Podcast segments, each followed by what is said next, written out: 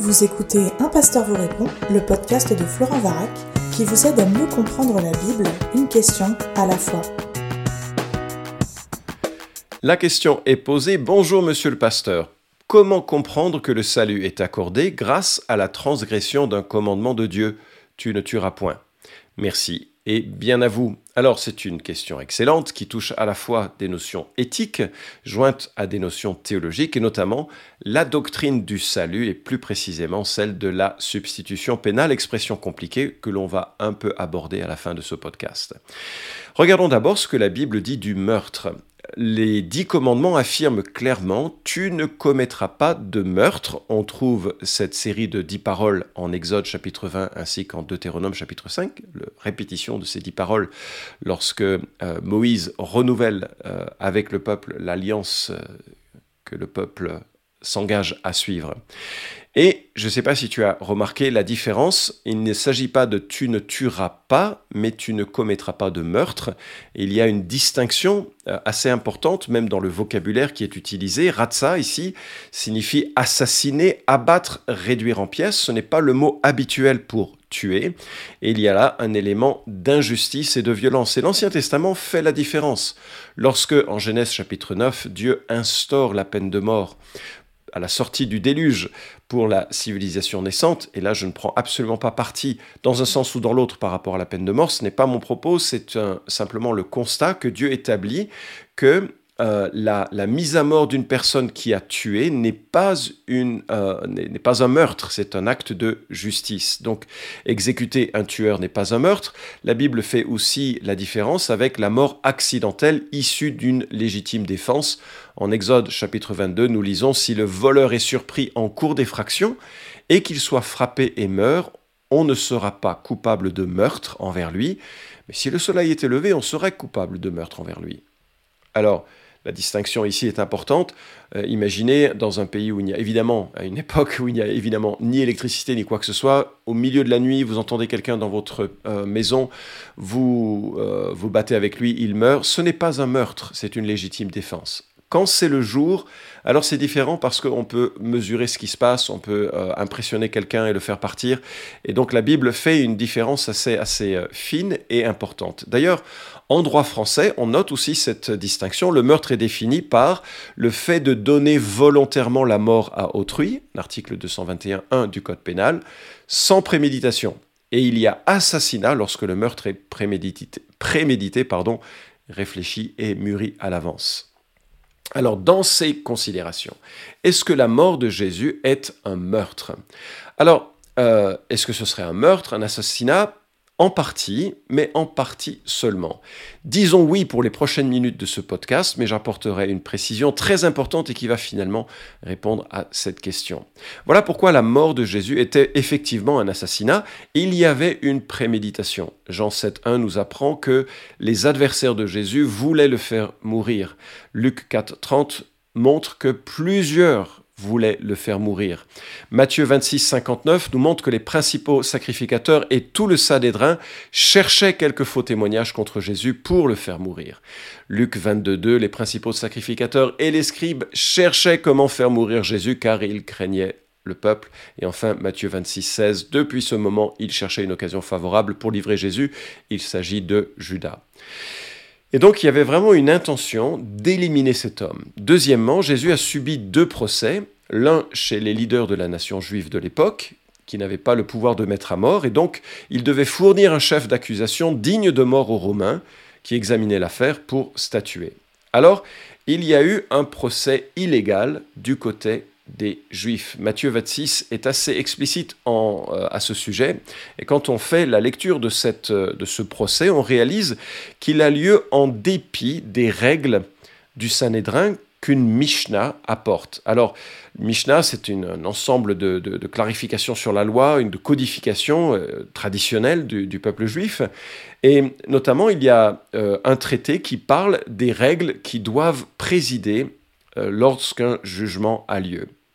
Et certains pensent que ces règles n'ont été adoptées qu'après le procès de Jésus, c'est possible, mais même si c'était le cas, cela signifie que pendant un certain temps, il y a une certaine forme traditionnelle qui, euh, qui existait dans le tribunal du Sanhédrin, et on ne peut pas imaginer que c'était déjà, euh, ce n'est pas du tout le cas du temps de Jésus. Alors, on remarque que l'assignation est illégale. Jésus est présenté à Anne, qui est le beau-père de Caïphe. C'est un faux souverain sacrificateur, il ne fait pas partie de la lignée d'Aaron. C'est un fin politique, il est en poste depuis 20 ans, alors que la moyenne avant lui était de 3 ans. C'est un opportuniste sans principe. C'est lui qui donnera d'ailleurs ce conseil. Il est préférable qu'un seul homme meure pour le peuple terriblement prophétique et terriblement euh, violent, injuste. Et puis c'est un escroc, expert du commerce religieux, il est responsable de la vente des sacrifices et souvent ses sbires refusaient les animaux qui n'étaient pas achetés chez lui pour euh, être sacrifiés, donc il gagnait sur euh, tous les fronts. Alors, pendant que Caïphe tente de rassembler le Sanhédrin, lui tente de faire parler Jésus pour qu'il s'incrimine lui-même. C'est ainsi que Jésus dit Pourquoi m'interroges-tu? Demande à ceux qui m'ont entendu de quoi je leur ai parlé. Voici ce qu'ils savent, eux, ce que moi j'ai dit. Et là, Jésus est très fin juriste dans le sens, ce n'est pas à lui de s'incriminer. D'autre part, l'audience est illégale. Le Sanhédrin se compose de plus de 70 personnes, prêtres principaux, scribes et anciens, plus le souverain sacrificateur. Il en fallait 23 pour que le quorum soit suffisant. Ce que Matthieu souligne, c'est que le Sanhédrin tenait une session officielle, or il y avait là au moins 23 d'entre eux et il fallait 13 pour le condamner.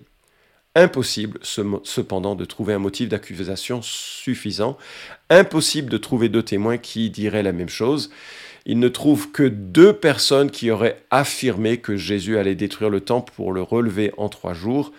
Acte 6, 11 précise que ces témoins ont été soudoyés. Alors on voit que l'audience est illégale en ce que on demande à l'accusé de se défendre et qu'il n'a pas le droit à l'assistance d'un témoin en sa faveur. Le verdict est illégal. Pour briser le silence du Christ, Caïphe utilise la forme du serment, ce qui légalement oblige Jésus à répondre. Caïphe joue une carte qu'il croit imparable. Si Jésus ne répond rien, il désobéit à la procédure judiciaire. Si Jésus répond qu'il est le Messie, il est immédiatement défait, car aux yeux de Caïphe et de ses gens, le vrai Messie ne se serait jamais laissé emprisonner euh, et donc c'est cette vulnérabilité qu'il méprise et qu'il cherche à exploiter. Jésus accepte de répondre sous serment et affirme la vérité. Je suis effectivement le Messie, le Fils de Dieu. Hélas pour Caïphe, il ne saisit pas qu'en citant le psaume 110 et Daniel 7, Jésus prépare aussi la suite de son ministère messianique. Et enfin, l'humiliation est illégale, il n'existe pas un droit à l'humiliation d'un condamné. Je ne sais pas de quel exutoire ils ont besoin, mais peut-être qu'ils réalisent l'énormité de ce que Jésus a dit, il reviendra en gloire. Peut-être qu'ils essaient de se rassurer en se montrant plus fort, mais voilà que le fait de le frapper, de le gifler, et euh, de voir ces humiliations qui se succèdent, les, les coups pleuvent, pardon, les moqueries alternent avec les gifles et les insultes totalement inacceptable. Et puis, il y a ce procès du côté des Romains qui est un procès totalement illégal. Je vous lis ce que Jésus, euh, ce qui nous est rapporté, pardon, en Jean chapitre 18 au verset 33. Pilate rentra dans le prétoire, appela Jésus et lui dit Es-tu le roi des Juifs? Jésus répondit Est-ce de toi-même que tu dis cela ou d'autres te l'ont dit de moi? Pilate répondit Moi je suis donc juif. Ta nation et les principaux sacrificateurs t'ont livré à moi. Qu'as-tu fait? Jésus répondit, Mon royaume n'est pas de ce monde, si mon royaume était de ce monde, mes serviteurs auraient combattu pour moi, afin que je ne sois pas livré aux Juifs, mais maintenant mon royaume n'est pas d'ici-bas. Pilate lui dit, Tu es donc roi Jésus répondit, Tu le dis, je suis roi. Voilà pourquoi je suis né, et voici pourquoi je suis venu dans le monde, pour rendre témoignage à la vérité. Quiconque est de la vérité, écoute ma voix. Pilate lui dit, Qu'est-ce que la vérité? Après avoir dit cela, il sortit de nouveau pour aller vers les Juifs et leur dit, Moi, je ne trouve aucun motif de condamnation en lui. C'est énorme. Aucun motif de condamnation. C'est un roi qui ne menace aucun roi de cette terre, puisqu'il n'est pas de ce monde, qui ne menace pas Rome. Mais l'ironie se double d'une injustice parlante, puisqu'il prend la place d'un criminel que Pilate relâche du nom de Barabbas.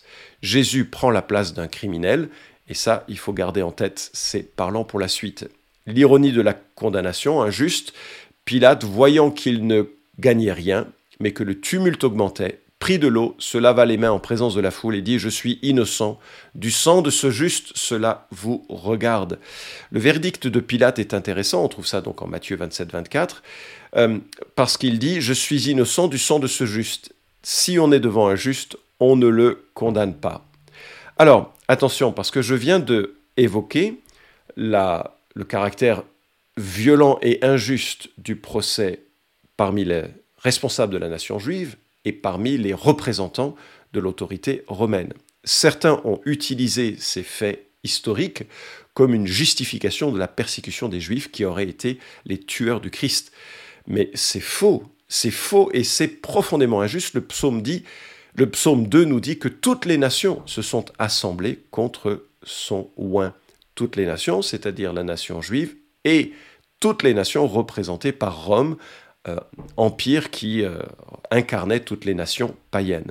Donc, nous avons effectivement un acte de préméditation qui vise à commettre un meurtre sur la personne de Jésus. Et pourtant, la mort de Jésus, c'est mon troisième point, n'est ni un meurtre, ni un assassinat, mais un acte de justice.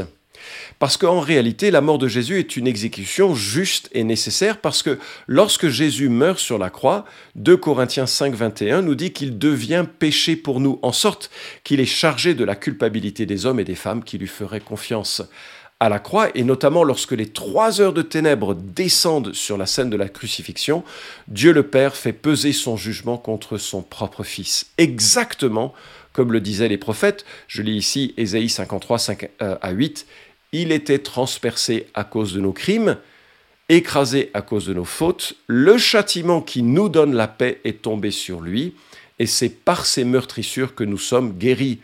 L'Éternel a fait retomber sur lui la faute de nous tous.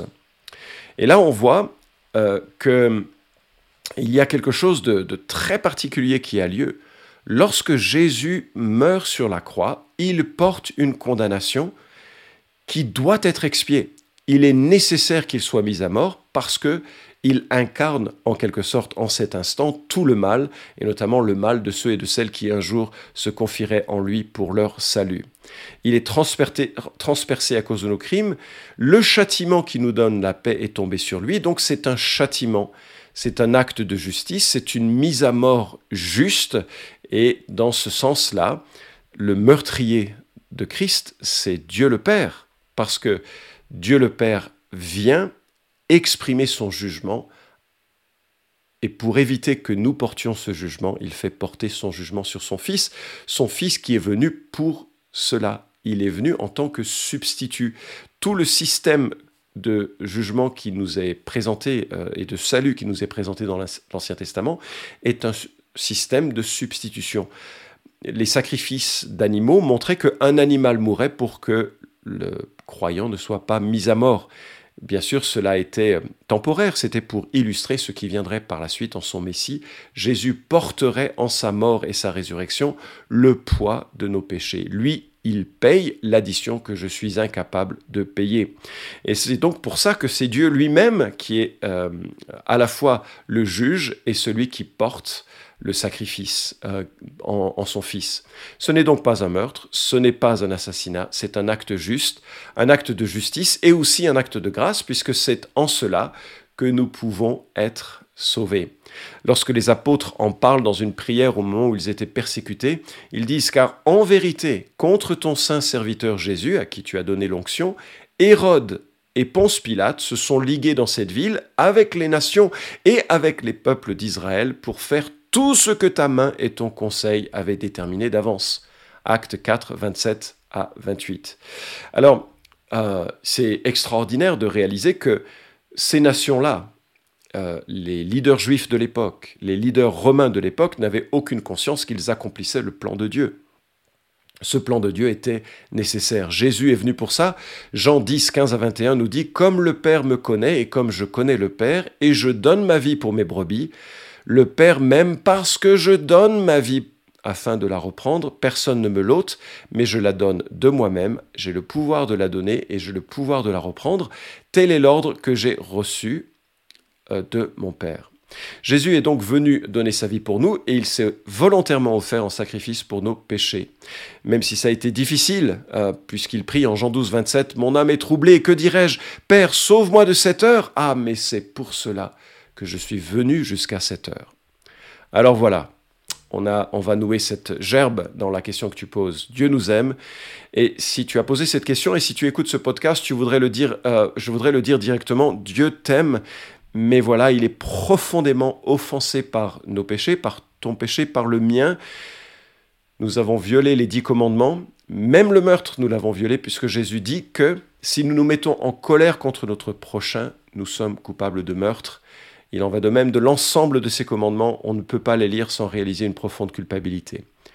Cette culpabilité, elle a été transférée sur les épaules de Christ, qui vient volontairement le porter et recevoir du Père la juste condamnation que nous aurions euh, dû recevoir, mais qui tombe sur les épaules de Jésus. Alors, le salut ne vient pas d'un meurtre interdit, il vient au contraire euh, d'un acte de justice, d'un acte de condamnation. Un homme est condamné à juste titre parce qu'il devient péché pour nous. Il porte la condamnation et de ceux et de celles qui lui feraient confiance. Euh, ceux qui condamnent Jésus à mort n'ont aucune conscience de ce qu'ils accomplissent ainsi toute justice. Le véritable tueur de Jésus, le Fils de Dieu, c'est Dieu le Père, et le Fils soutenu par l'Esprit offre sa vie en sacrifice. J'espère que ce podcast te met à genoux, plein d'amour et de reconnaissance. Jésus est mort pour toi. Ne tarde pas à te réconcilier avec euh, Dieu en te confiant pleinement et exclusivement en Jésus par la repentance et la foi, en reconnaissant je suis coupable de transgression et il n'y a que toi qui peux ôter la transgression et la condamnation de mon cœur parce que cette condamnation est tombée sur les épaules de Jésus. Cet épisode vous a édifié? Alors merci de le liker ou de le partager pour que d'autres puissent en profiter. Pensez aussi à vous abonner à la chaîne d'un pasteur vous répond pour ne manquer aucun des prochains épisodes. Enfin, si vous avez une question à poser à Florent Varac, écrivez-lui directement sur contact@toutpoursagloire.com.